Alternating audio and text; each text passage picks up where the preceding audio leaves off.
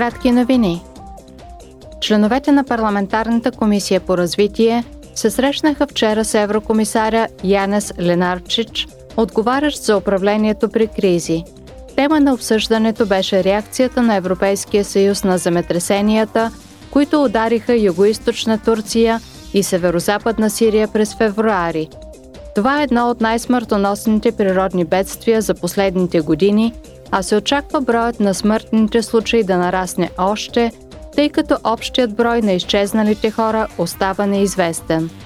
Неправителствената организация Хора в нужда предостави на евродепутатите информация за ситуацията на място.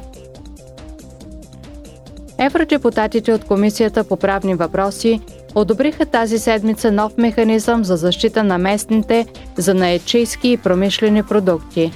Целта на географското указание е да преодолее пропаста между различните национални системи чрез защита на стоки като бижута, текстил, стъкло и порцелан, както в Европейския съюз, така и в международен план. Законопроектът е изготвен възоснова на действащия регламент за защита на местното производство на храни в Съюза.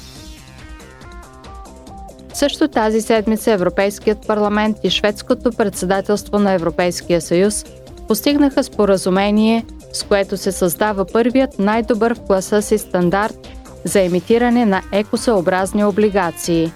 Целта е да се води борба с заблуждаващи твърдения за екологосъобразност на пазарите на облигации.